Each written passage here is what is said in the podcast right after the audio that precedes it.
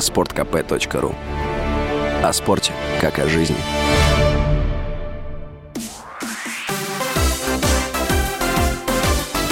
Новости спорта. Футболисты московского «Спартака» проиграли самарским крыльям Советов со счетом 1-2 в гостевом матче пятого тура группового этапа Кубка России. Единственный гол у «Спартака» на 56-й минуте забил Никита Чернов. В составе самарцев отличились Александр Коваленко и Сергей Пеняев. «Спартак» набрал 15 очков и занимает первое место в группе. Далее расположились крылья Советов, «Зенит» и «Факел».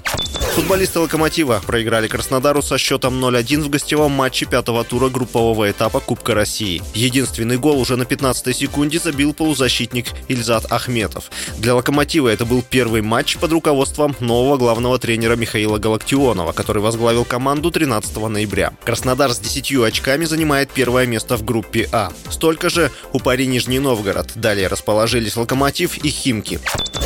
И в завершении о чемпионате мира по футболу. Сборная Германии сенсационно проиграла национальной команде Японии в матче стартового тура группового этапа.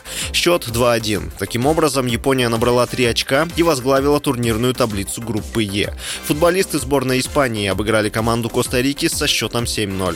Это пока самая крупная победа на нынешнем турнире. Англичане ранее победили Иран 6-2. С вами был Василий Воронин. Больше спортивных новостей читайте на сайте sportkp.ru. Новости спорта.